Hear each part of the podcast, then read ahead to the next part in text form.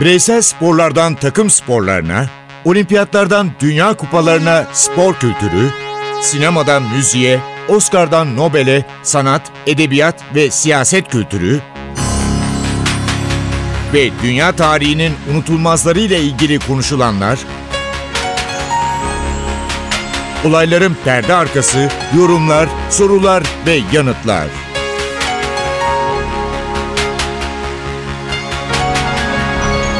Ercan Taner ve Mert Aydın'la Ateş Arabaları başlıyor.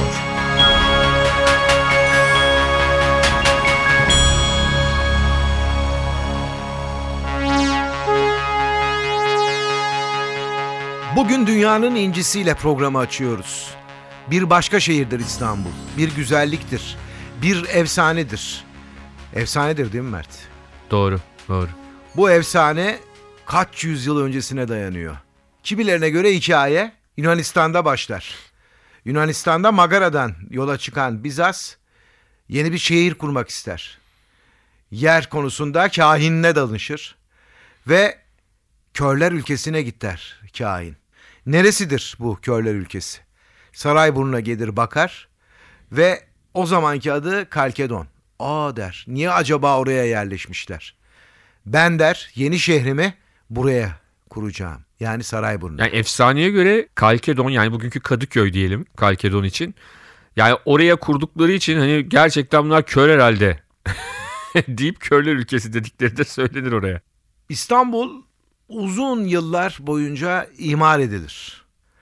Öyle bir şehirdir ki en sonunda şehri Konstantin tamamlar ve adını koyar. 10. yüzyıl kitabı Mesudi'de İstanbul'in olarak da adının geçmekte olduğunu hatırlatmamız lazım. Evet bu İstanbul adının ortaya çıkışı ile ilgili bir sürü iddia vardır. İslambol'dan geldiği de iddia edilir. Ama Osmanlı döneminde genelde Konstantiniye yani Daha Konstant- öncesinde Evet. Konstantinopolis Konstantinopolis'in Türkçeleştirilmiş ya da İslamlaştırılmış adı olarak Konstantiniye adıyla. Hatta Osmanlı'nın son döneminde de hükümetin bulunduğu bölge anlamında Babali olarak da çok konuşulur. Başka isimler Saadet, de var. Ders Adalet. Asitane, Darül Hilafe, Dersaadet senin de söylediğin gibi isimlerle geçiyor İstanbul'un adı. Doğru. Daha öncesi tabii Bizantiyon. Evet, evet. Yani o sırada bir sürü badireler atlatıyor. Birçok işte komutan İstanbul'u ya da Bizans'ı kuşatıyor. Ele geçirmek istiyor, başaramıyor. O surlardan geçemiyorlar. Yani avarlardan tut Osmanlı'nın ilk döneminde Yıldırım Beyazıt'a kadar. Belli bir dönemde özellikle Haçlı seferleri sırasında 1204'te direkt Haçlılar tarafından yağmalanıyor. Yoksa o kadar muhteşem bir inciden bahsediyoruz ki Roma'nın doğusunun yönetim merkezi. Roma İmparatorluğu'nun ve tarihte bir ilk 100 bin kişilik bir hipodrom. Nerede? Şimdiki Sultanahmet'te. Doğru. Ve Fatih Sultan Mehmet ya da o zamanki adıyla daha fethetmeden önceki adıyla 2. Mehmet 1453'te ordusuyla birlikte İstanbul'u Bizans'ı diyelim ele geçirmeyi başarıyor, fethediyor ve ondan sonrası Osmanlı ve Türk egemenliği. Fetihten sonra yüzlerce saray, çarşı, okul, cami ve birçok kilise de açılıyor. Neden? Fatih Sultan Mehmet'in idaresindeki Osmanlı İmparatorluğu'nda 50 yıl içinde Yahudiler, Hristiyanlar ve Müslümanlar uyum içinde yaşıyorlar. Öyle bir devlet yapısı ortaya çıkartıyor Fatih Sultan Mehmet. Evet İstanbul'u eşsiz kılan olaylardan bir tanesi de bizim Boğaz dediğimiz İstanbul Boğazı dediğimiz bölge. Çünkü Karadeniz'den gelen gemilerin Akdeniz'e ulaşabilmesi için Karadeniz'deki gemilerin ya da tersindeki e, Akdeniz'dekilerin Karadeniz'e ulaşmaları için o boğaz çok kritik bir önem kazanıyor. Ve o boğazdaki yalılar da büyük önem kazanıyor. Osmanlı döneminde araştırdım baktım. 445'i bulan yalılardan suyla bağlantısı kesilen yapılar var. Tam 445 tane. Ve bu yalıların tabii en çok dikkat etmeleri gereken şeylerden bir tanesi de Boğaz'daki teknelerin, gemilerin zaman zaman yaşadığı sıkıntılar nedeniyle bu yalılara çarpması. Bir şey daha var. Bordo kırmızı renkli yalılar devlet mensuplarına ait. Açık renkliler Müslümanların ve gri tonlardaki yalılar da gayrimüslimlerin. Öyle Evet. bir ayrım yapılmış. O dönem öyle bir ayrım evet. Tabii daha sonra artık herkes kendi istediği gibi birçoğu el değiştirdi zaten o yalıların. Tabii ki. Doğru. Eminönü'nden Sarıyer'e, Beykoz'dan Üsküdar'a İstanbul'un o harika boğazına bu yalılar az önce söylediğim gibi bir inci gibi dizilmişler. Ercan abi 1960 yılında Aralık ayı 14 Aralık saat gece 2.30 dolaylarında Boğaz'da büyük bir ses duyuluyor ve ateş tarafından aydınlanıyor. O yalılarda yaşayanlar, o bölgede yaşayanlar heyecan ve korku içinde Tam saatini de söyleyeyim. Gece 2.30. Evet. Korku içinde uyanıyorlar. Sonrasında Yunan bandıralı bir gemi ve Yugoslav bandıralı başka bir petrol tankerinin çarpışması nedeniyle bunun yaşandığı ortaya çıkıyor. Gerçekten de o dönemde büyük bir korku yaşandığını o dönemin gazetelerinden öğreniyoruz. O dönemin gazetelerine baktığımızda bu iki tanker Kanlıca ile İstinye arasında karşılaşıyorlar.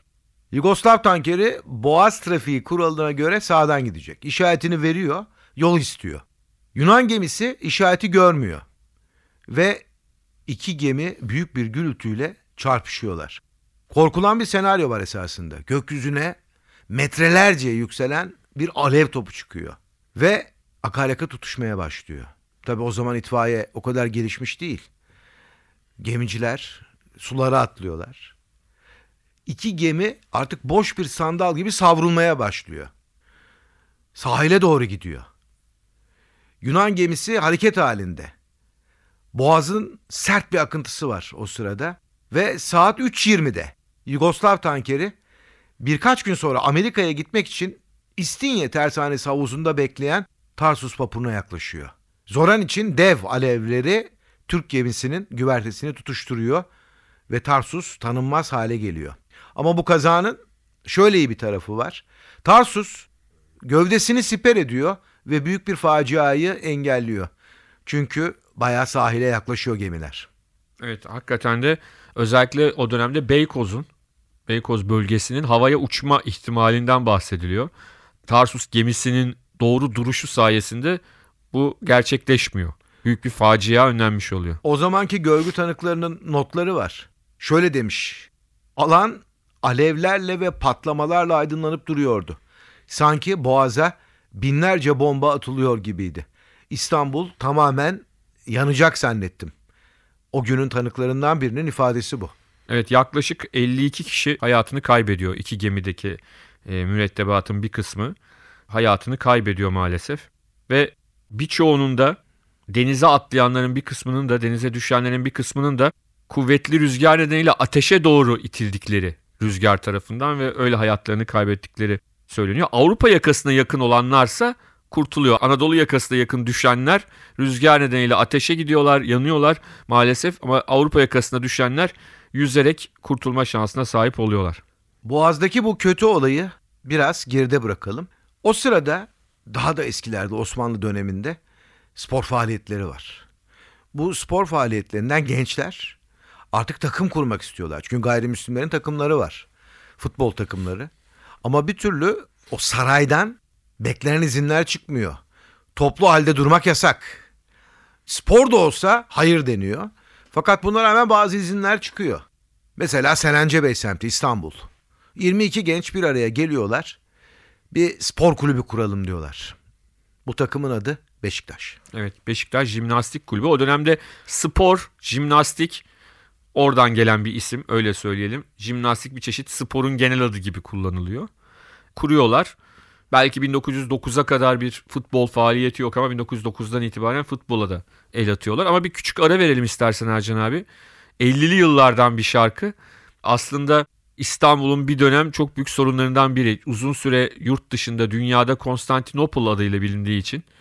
İstanbul'a çevrildikten sonra adı bunu anlatmak her zaman mümkün olmuyor uluslararası düzeyde ama Amerikalı bir topluluğun 50'li yıllarda söylediği bir şarkı var. They Might Be Giants grubunun İstanbul Not Konstantinopol diye. Çok eğlenceli bir şarkı. Bir onu dinleyelim.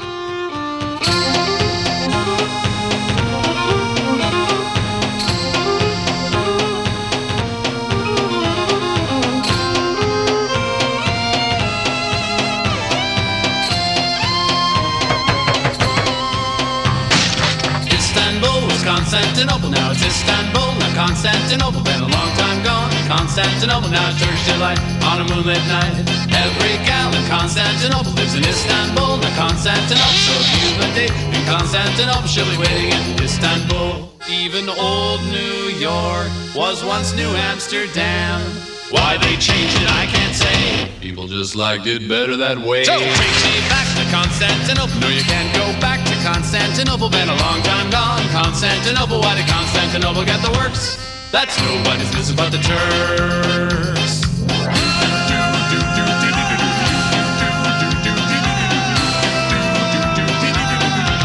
Istanbul. Istanbul.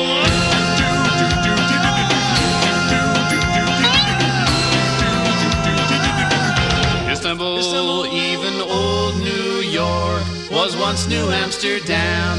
Why they changed it, I can't say. You just liked it better that way. Istanbul was Constantinople, now it's Istanbul. Now Constantinople, gone to Constantinople. Why did Constantinople get the works? That's nobody's business but the Turks.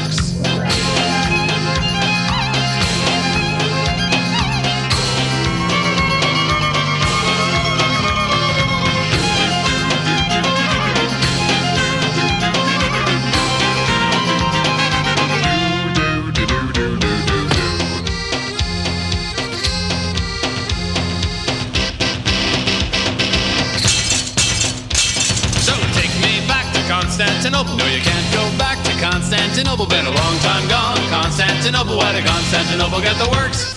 That's nobody's business but the Turks. Istanbul. Kaç yıl öncesinin şarkısı. Nerede kalmıştık? Beşiktaş. Beşiktaş'ta. E papazın çayırına da gidelim. Evet Papaz'ın çayırında da Kadıköy'de. Kadıköy'de. Ama tabii Papaz'ın çayırından önce aslında bir Galatasaray'a uzamamız gerekiyor arada. 1905 yılında Sultaniye bir gitmemiz gerekiyor. Mektebi Sultaniye evet Mektebi Sultaniye'de ve de Ali Samiyen Bey. evet Ali Samiyen Bey son dönemde de gerçekten Galatasaray'ı kutlamak gerekiyor. Çok güzel bir şey yaptılar. Ne derler? Mini belgesel diyelim. Çok güzel bir tabir. Doğru. Benim çok sevdiğim, izlerken de çok hoşuma giden bir belgeseldi. O dönemde nasıl kulübün kurulduğunu kısa bir şekilde, özet bir şekilde, o formaların nasıl çıktığını, o renk formaların nasıl çıktığını, nasıl oluştuğunu çok net bir şekilde bize anlatıyor. Orada çok değerli bir söz var. Bu söz hani günümüzde de çok kullanılıyor ama günümüzde biraz daha farklı şekilde. Türk olmayan takımları yenmek. Galatasaray kulübünün kuruluş Felsefesi. Şimdi orada aslında şimdi tabii günümüzde Türk olmayan takım demek yurt dışında oynadığınız Avrupa kupalarındaki takımlar. O dönemde yurt içinde siz Türk olmayan takımlarla da mücadele ediyorsunuz. Oradaki asıl mesaj çok farklı, çok enteresan bir mesaj var. Çünkü o dönemde senin de bahsettiğin gibi özellikle işte saraydan izin almak, Türklerin futbol takımı kurması çok mümkün olmuyor. Olabilenler de, kurabilenler de doğal olarak Türk rakip bulamadıkları için hem azınlıkların takımlarıyla hem de işte Türkiye'de yaşayan İngilizlerin özellikle takımlarıyla maç yaparak doğal olarak hayatlarını sürdürüyorlar. Galatasaray'ın da kurulurkenki amacı bu.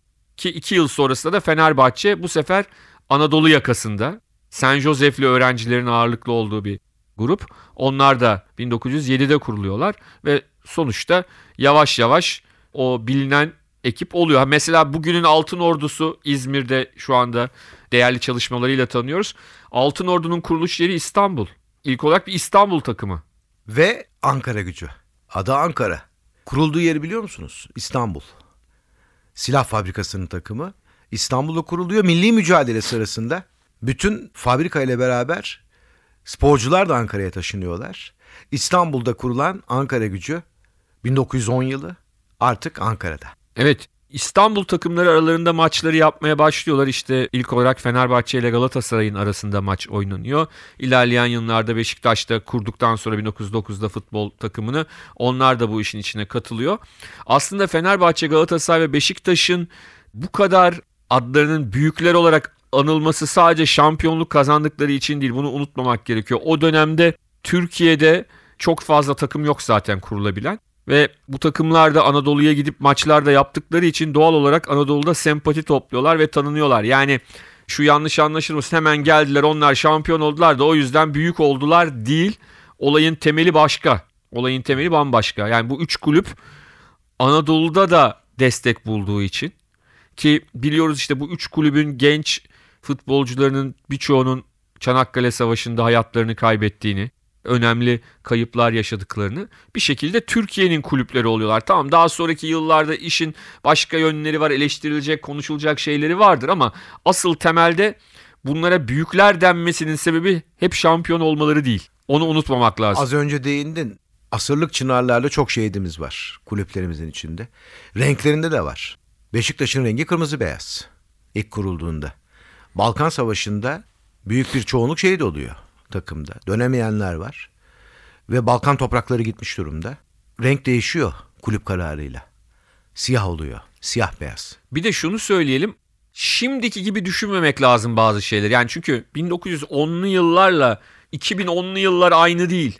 Şimdi bize çok fantastik gelen bazı şeyler o dönem için normal. Çünkü o dönemde futbol camiası dediğimiz camia o kadar küçük ki. Küçücük yani belki toplam 50 kişi. İlk 1909'ları 10'ları düşün. Doğal olarak bu takımlar yurt dışına gidecekleri zaman bir turneye çünkü o zaman Avrupa kupaları diye bir şey yok. Ne oluyor? Ya bizim de sol açık iyi değil. Bir Fenerbahçe'nin sol açığını alayım. Beşiktaş'ın sağ bekini alayım. Bir çeşit ne derler gayri resmi milli takımlar halinde yurt dışına gitmişlikleri var. Birlikte toplam karma olarak İstanbul karması adıyla Fenerbahçe Galatasaray, Fenerbahçe Beşiktaş, Galatasaray Beşiktaş karmaları adıyla yurt dışına gidip maç yapıyor bu takımlar. Efendim o zaman Taksim stadı var. O büyük statlar şimdikiler gibi değil. Ayakta maç seyrediliyor. Biz 1923'te ilk milli maçımızı oynuyoruz. Bir ara verelim mi Ercan abi? Verelim. Müzik arası devam edelim. Bu kez yine eski bir şarkı. Çok da sevimli bir şarkı. Yani günümüzde belki 55-60 yıllık bir şey, 50 yıllık bir şarkı ama, Ama herkes herkesin bildiği bir şarkı. Söyleyeni de analım çünkü çok önemli bir, çok değerli bir müzisyen. Hala da yaşıyor Allah uzun ömür versin. İlham Gencer ve o çok sempatik şarkısı Bak bir varmış bir yokmuş. Bir varmış bir yokmuş eski günlerde Tatlı bir kız yaşarmış boğaz içinde. İşte bir sabah erken masal böyle başlamış. Delikanlı genç kıza iskelede rastlamış. Bakışmışlar göz göze gören kimse olmamış. Fakat denizde dalga oynamaya başlamış. Bak bir varmış bir yokmuş eski günlerde Tatlı bir kız yaşarmış boğaz içinde. Delikanlı yaklaşmış ne kadar güzelsiniz. Güzel kız uzaklaşmış fakat siz de kimsiniz? Ben bir erkek meleğim bırak yanına geleyim. Elimi hiç sürmeden gözlerimle seveyim. Bak bir varmış bir yokmuş eski günlerde. Tatlı bir kız yaşarmış boğaz içinde. Olamaz hayır hayır annem çok kızar buna. Beni kenara ayır git takıl şuna buna. Şayet beni istersen bize yolla anneni. Söz veriyorum sana olacağım gelini. Bak bir varmış bir yokmuş eski günlerde. Tatlı bir kız yaşarmış boğaz içinde. Oğlan buna inanmış bir ok gibi yaylanmış. Evin yolunu tutup annesine yalvarmış. Hoş git al kızı bana delireceğim bana. Yoksa oğlum ölecek siyah gözler uğruna. Bak bir varmış bir yokmuş eski günlerde. Tatlı bir kız yaşarmış boğaz içinde Anne atlamış gitmiş içi titreyerekten. Güzel kızcağız açmış kapıyı gülerekten. Demiş hanım geç kaldın bak artık evlendim ben.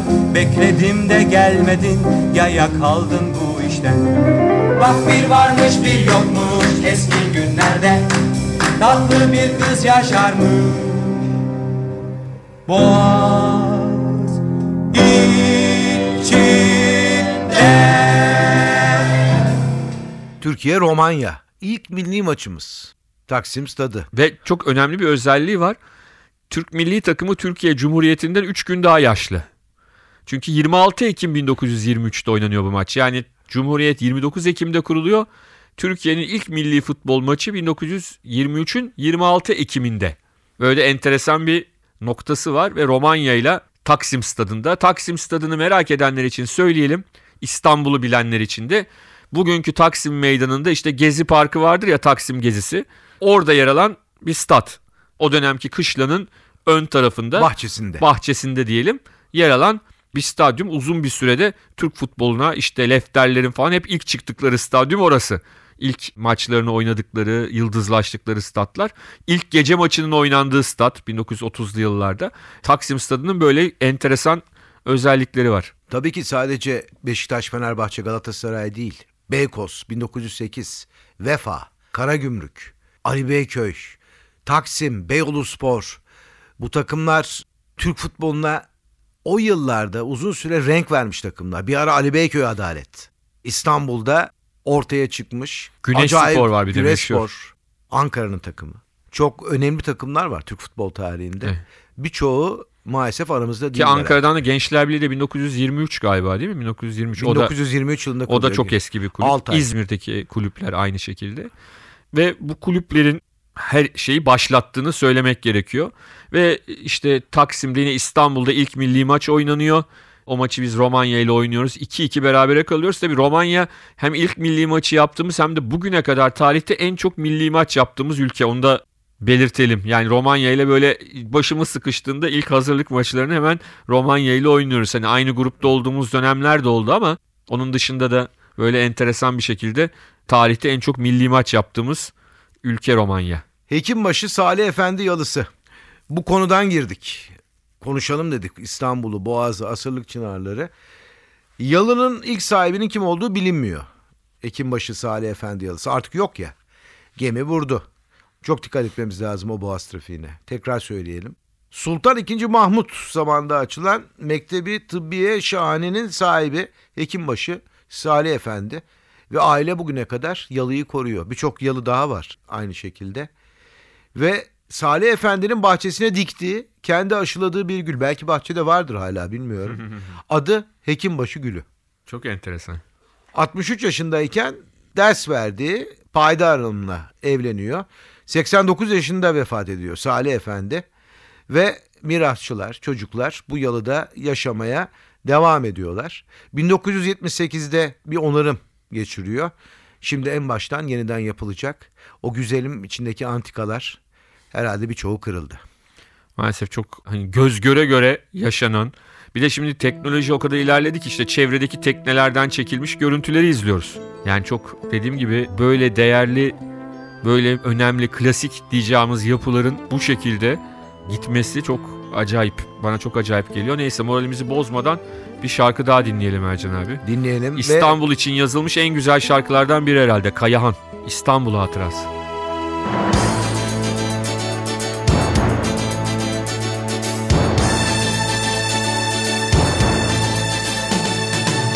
Bir gün hatırlıyorum hayal meyal uzaklar Bir gün. Bir gün hatırlıyorum sen ve ben İstanbul'da.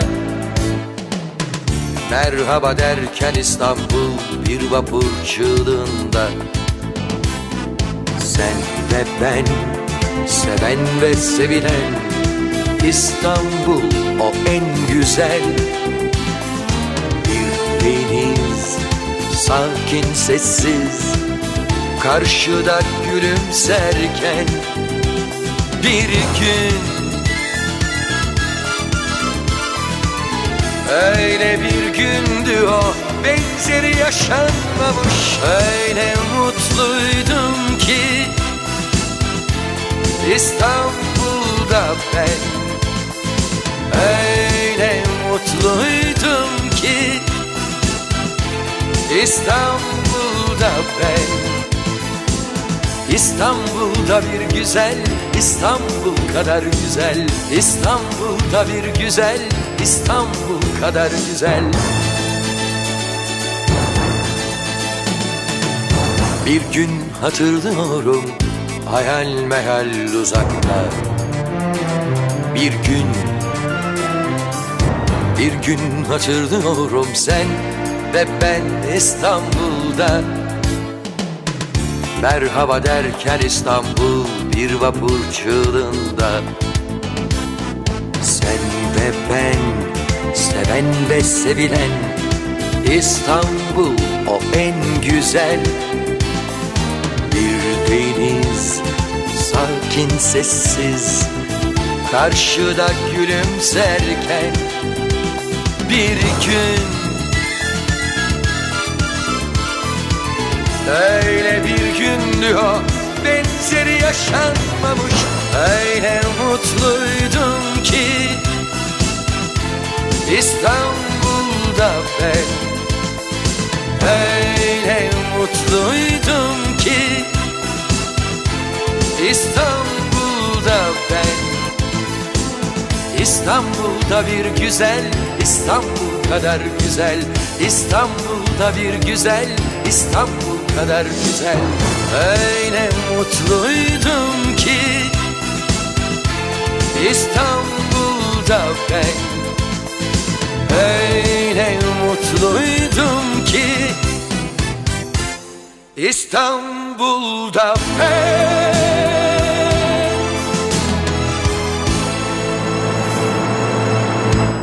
Çok güzel bir şarkı. Kayağını da yad ettik.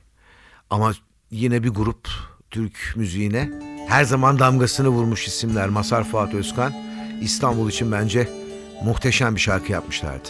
Bu sabah yağmur var İstanbul'da. Hoşçakalın. Hoşçakalın. Bu sabah yağmur var İstanbul'da Gözlerim dolu dolu oluyor bilinmez diye Anne masum.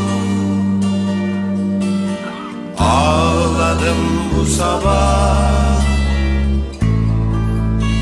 Günler dayanılmaz oldu. Senden uzak olunca.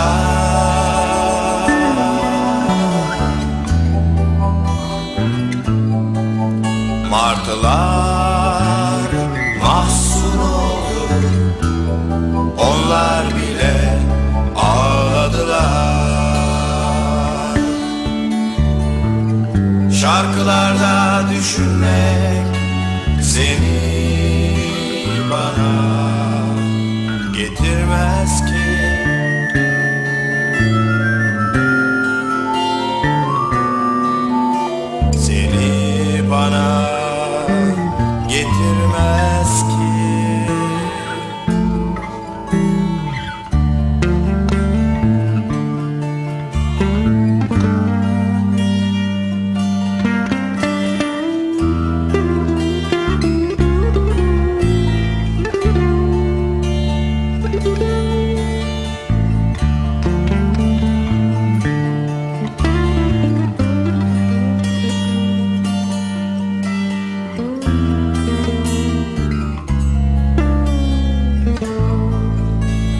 sabah yağmur var İstanbul'da. Gözlerim dolu dolu oluyor bilinmez diye Anne sözü dinler gibi masum. Ağladım bu sabah Günler dayanılmaz oldu Senden uzak olunca.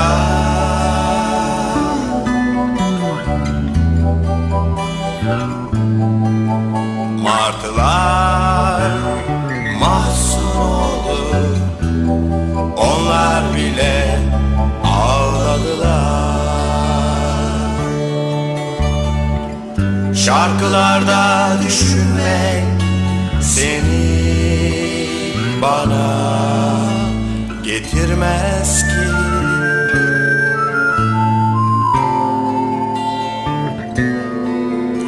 Seni bana getirmez ki. Seni bana getirmez ki